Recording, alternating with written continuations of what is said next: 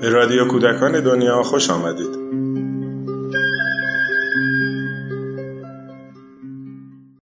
سلام. 39مین شماره نامه مربی در پاییز 85 منتشر شد با موضوع تغذیه کودکان. من مینا راه چمنی هستم و در این قسمت مقاله نقش مراقبت در بهبود وضعیت تغذیه رو باهاتون در میون میذارم. مقاله‌ای از بخش تغذیه دفتر مرکزی یونیسف.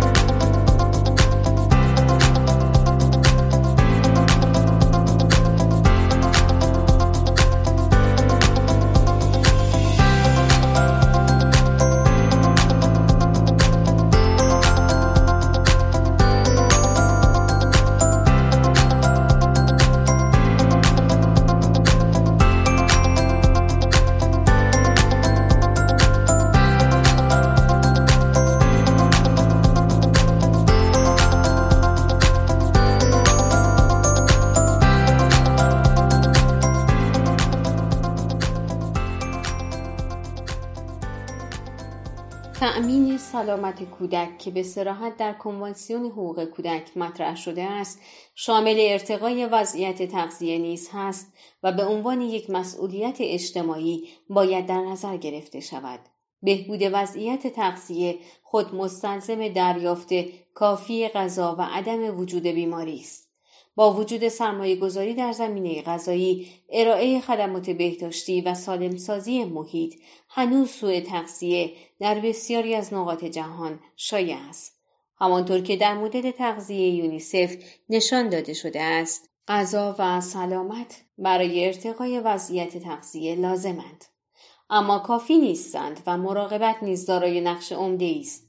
مراقبت تغذیه شامل رفتار افرادی است که مراقبت از کودک را در خانواده به عهده دارند و موجب می شود که تأثیر دو عامل غذای کافی و مراقبت‌های بهداشتی در رشد و تکامل و بقای کودک تقویت شود. در این مجموعه علاوه بر مراقبت از بدو تولد تا سال سوم زندگی کودک، ارتقای وضعیت زنان در سطح جهان به عنوان کسانی که از شیرخواران و کودکان مراقبت می‌کنند مد نظر گرفته شده است و در کنوانسیون بخش‌های مرتبط در زمینه حذف هر گونه تبعیض میان زنان و مردان تعیین شده است. رفتار و عملکرد اعضای خانواده مانند ابراز محبت و احساس مسئولیت در بهبود وضعیت تغذیه افراد خانواده بسیار مهم و حیاتی است. عملکرد رفتار کودکان و بزرگسالان متأثر از شرایط، منابع و امکانات و دانش و آگاهی اعضای خانواده است. 6 عنوان مطرح شده زیر نشان دهنده جوانب مختلف مراقبت است که برای رشد و تکامل کودکان زیر 3 سال ضروری است و همبستگی نزدیکی با امنیت غذایی خانوار، خدمات بهداشتی و محیط سالم دارد. برای هر یک از روش‌ها متون و جداول مشخصی با اجزای گوناگون وجود دارد و میتوان با توجه به شرایط هر منطقه شاخص‌های دیگری را نیز به آنها اضافه کرد. عناوین مطرح عبارتند از مراقبت از زنان، تغذیه با شیر مادر و تغذیه تکمیلی، مراقبت عاطفی اجتماعی، آماده سازی غذا، رعایت اصول بهداشتی، رعایت اصول و موازین بهداشتی در خانه.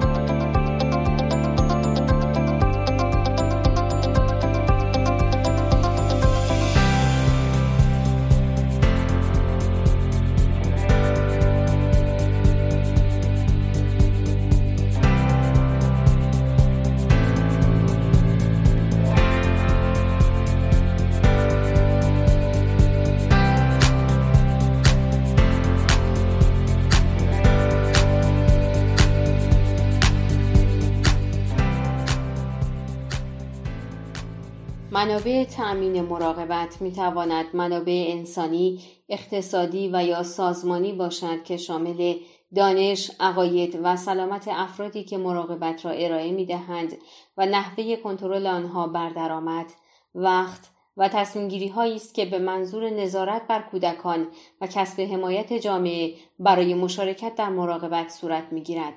در سطح ملی مایه مراقبت تحت تأثیر اولویت‌های هزینه‌ای، فقر، نداشتن زمین و سایر محدودیت‌ها در زمینه توزیع منابع و امکانات موجود است. ساختار سیاسی، فرهنگی، اجتماعی و اقتصادی از عوامل اساسی و عمده در زمینه استفاده از منابع در جهت حمایت از خانواده‌ها و افرادی که از کودکان مراقبت می‌کنند است. دانش، عقاید، نگرش و تحصیلات. در کشور نیکاراگوئه برخی از مادران معتقدند وقتی کودک از خوردن غذا امتناع می‌کند، مادر باید کودک را بیشتر برای غذا خوردن تشویق کند، در حالی که برخی دیگر معتقدند کودکان باید فقط غذایی را که مادران به آنها می‌دهند بخورند. مادرانی که اعتقاد داشتند باید کودک را برای غذا خوردن تشویق کرد، در مقایسه با گروه دوم کودکان سالم‌تر و خوب تغذیه شده‌ای دارند. عقاید، نگرش و دانش مادر در زمینه روش‌های مراقبت از کودک تأثیر قابل ملاحظه‌ای بر رشد و تکامل کودک دارد. به عنوان مثال، آگاهی داشتن از علل و پیامدهای سوء تغذیه کودک حیاتی است. افرادی که از کودک مراقبت می‌کنند باید علائم هشدار دهنده اختلال رشد را نیز بشناسند. آگاهی از تغذیه انحصاری با شیر مادر، تغذیه تکمیلی، روش‌های صحیح غذا دادن به کودک، تشخیص و درمان بیماری‌ها در رشد و تکامل کودک نیز حائز اهمیت است. دانش و آگاهی به سواد، آموزش‌هایی که فرد دیده است و تجربیات شخصی او بستگی دارد.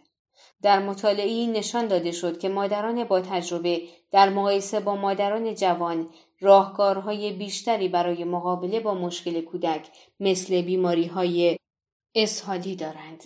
بنابراین لازم است میزان آگاهی مادران و سایر افرادی که مراقبت از کودک را به عهده دارند تعیین و در جهت ارتقای آن تلاش کرد.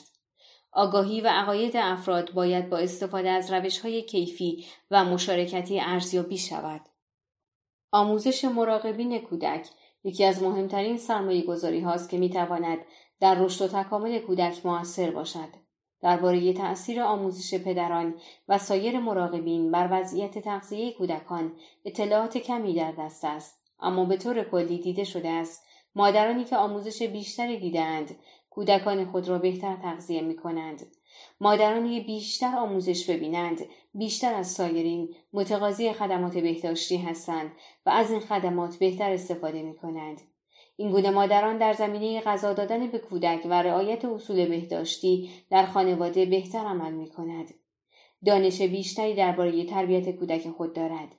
از وضعیت بهتری در خانواده برخوردار است و بنابراین منابع خانواده را بهتر کنترل می‌کند.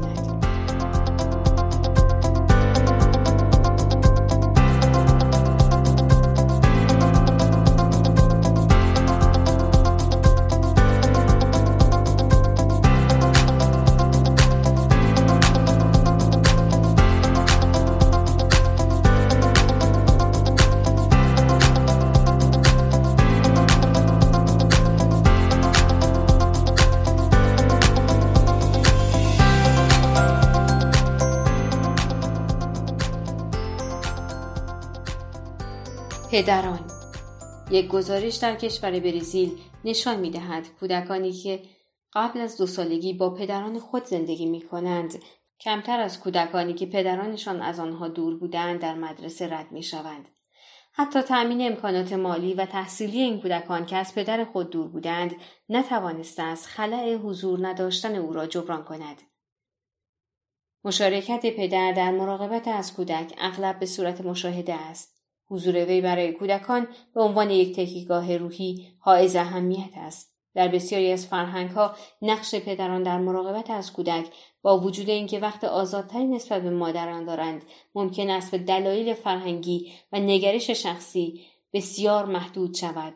در فرهنگ‌های دیگر مردان نقش مهمی در تصمیم‌گیری در زمینه بهداشت و تغذیه کودک دارند، ولی اغلب این نقش روشن نیست. پدران می‌توانند از طریق حمایت از مادر در امر شیردهی و ارائه مراقبت‌های بهداشتی و همچنین کمک کردن در کارهای خانه، مراقبت کردن از کودک، رفتار محبت‌آمیز با کودک و توجه به او تأثیر مهمی داشته باشند. در کشورهای در حال توسعه تقریباً در 1/3 خانواده‌ها پدر دور از کودکان خود زندگی می‌کند. بعضی از مطالعات نشان می‌دهد که کودکانی که با پدر خود زندگی نمی‌کنند در برخی مناطق به ویژه صحرای آفریقا مانند کودکانی که با پدر زندگی می‌کند از تغذیه خوبی برخوردارند، در حالی که در مناطق دیگر تغذیه کودکان با نبود پدر بدتر می‌شود. پدران به دلایل مختلف ممکن است از خانواده دور باشند. به عنوان مثال ممکن است برای کار کردن مدت زمان طولانی به محل دیگری مهاجرت کنند. در این مدت ممکن است برای دیدن خانواده و کودکان خود به خانه مراجعت کنند و با اینکه به کلی از آنها جدا هستند، دور بودن از خانه به این معنا نیست که هیچ ارتباطی با خانواده نداشته باشد. از سوی دیگر حضور پدر در خانواده به این معنی نیست که کودکان وضع بهتری خواهند داشت، به ویژه اگر پدر معتاد به مصرف مشروبات الکلی و استفاده از مواد مخدر باشد. عوامل فرهنگی، عادات، باورها و سنت‌های حاکم بر جامعه بر بروز سوء تغذیه مؤثرترند. سوء تغذیه هنگامی افزایش می‌یابد که این عوامل در مراقبت از زنان و کودکان و با افرادی که از کودکان مراقبت می‌کنند مانع ایجاد کند. بها دادن به مردان بیش از زنان و یا حتی بها دادن به افراد ثروتمند بیش از افراد فقیر، بی‌عدالتی را در جامعه افزایش داده و هدف بهبود وضع تغذیه را تحت شعاع قرار می‌دهد. وقتی زنان در جامعه از وضعیت مناسب برخوردار نیستند و به علت نداشتن استقلال و در اختیار نداشتن منابع قادر به تصمیم گیری در زمینه زندگی خود نیستند، وضع تغذیه کودکان در آن جامعه تحت تاثیر قرار می‌گیرد. تغییر در وضع درآمد مردان فقیر مشکل را تشدید می‌کند. با افزایش میزان اشتغال زنان، اشتغال مردان کاهش یافته است. وقتی مردان از زارعین کوچک مستقل به مزدبگیران فاقد قدرت تبدیل می‌شوند، سعی می‌کنند نقش حاکمیت سنتی خود را در خانواده بیشتر کنند و یا اینکه به طور کلی مسئولیت‌های خانواده را از دوش خود بردارند. حمایت از مردان برای یافتن نقش جدید، سازندگی در خانواده و جامعه مزایای قابل ملاحظه‌ای برای زنان و مردان دارد. عقاید فرهنگی و مذهبی و نگرش جامعه اثرات عمیقی بر بسیاری از جوانب مراقبت دارد. به عنوان مثال در قاهره تصمیم زنان مسلمان برای قطع شیردهی بستگی به عقاید مذهبی آنها دارد و معمولاً ترجیح می‌دهند شیردهی را در پایان ماه مذهبی خاتمه دهند و یا اینکه معتقدند در ماه محرم نباید شیردهی را قطع کرد، زیرا در این ماه باید از کشمکش و ناملایمات خودداری کرد. بسیاری از عقاید مذهبی به نفع تغذیه کودکان است، اما عقایدی مانند پرهیزهای غذایی منجر به افزایش میزان بروز سوء تغذیه می شود و دولت‌ها و بخش خصوصی باید بدانند که بهبود وضع تغذیه کودکان و زنان اثرات سودمندی در توسعه کشور و پویایی جامعه بشری و پایداری اکوسیستم دارد.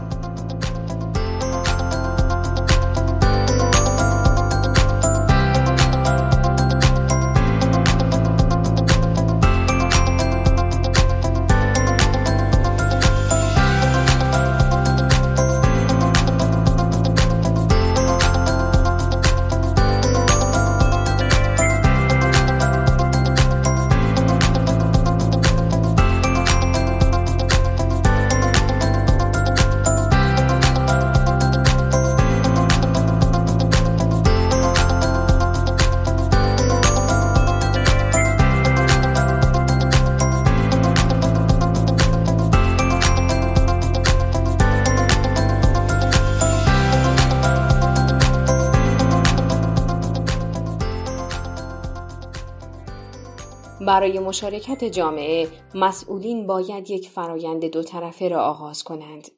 افراد جامعه باید از توانمندی خود آگاه شوند مهارت‌های خود را در زمینه حل مشکل افزایش دهند و همراه با مسئولین راه‌های تأثیر بر محیط اطراف خود را بیابند.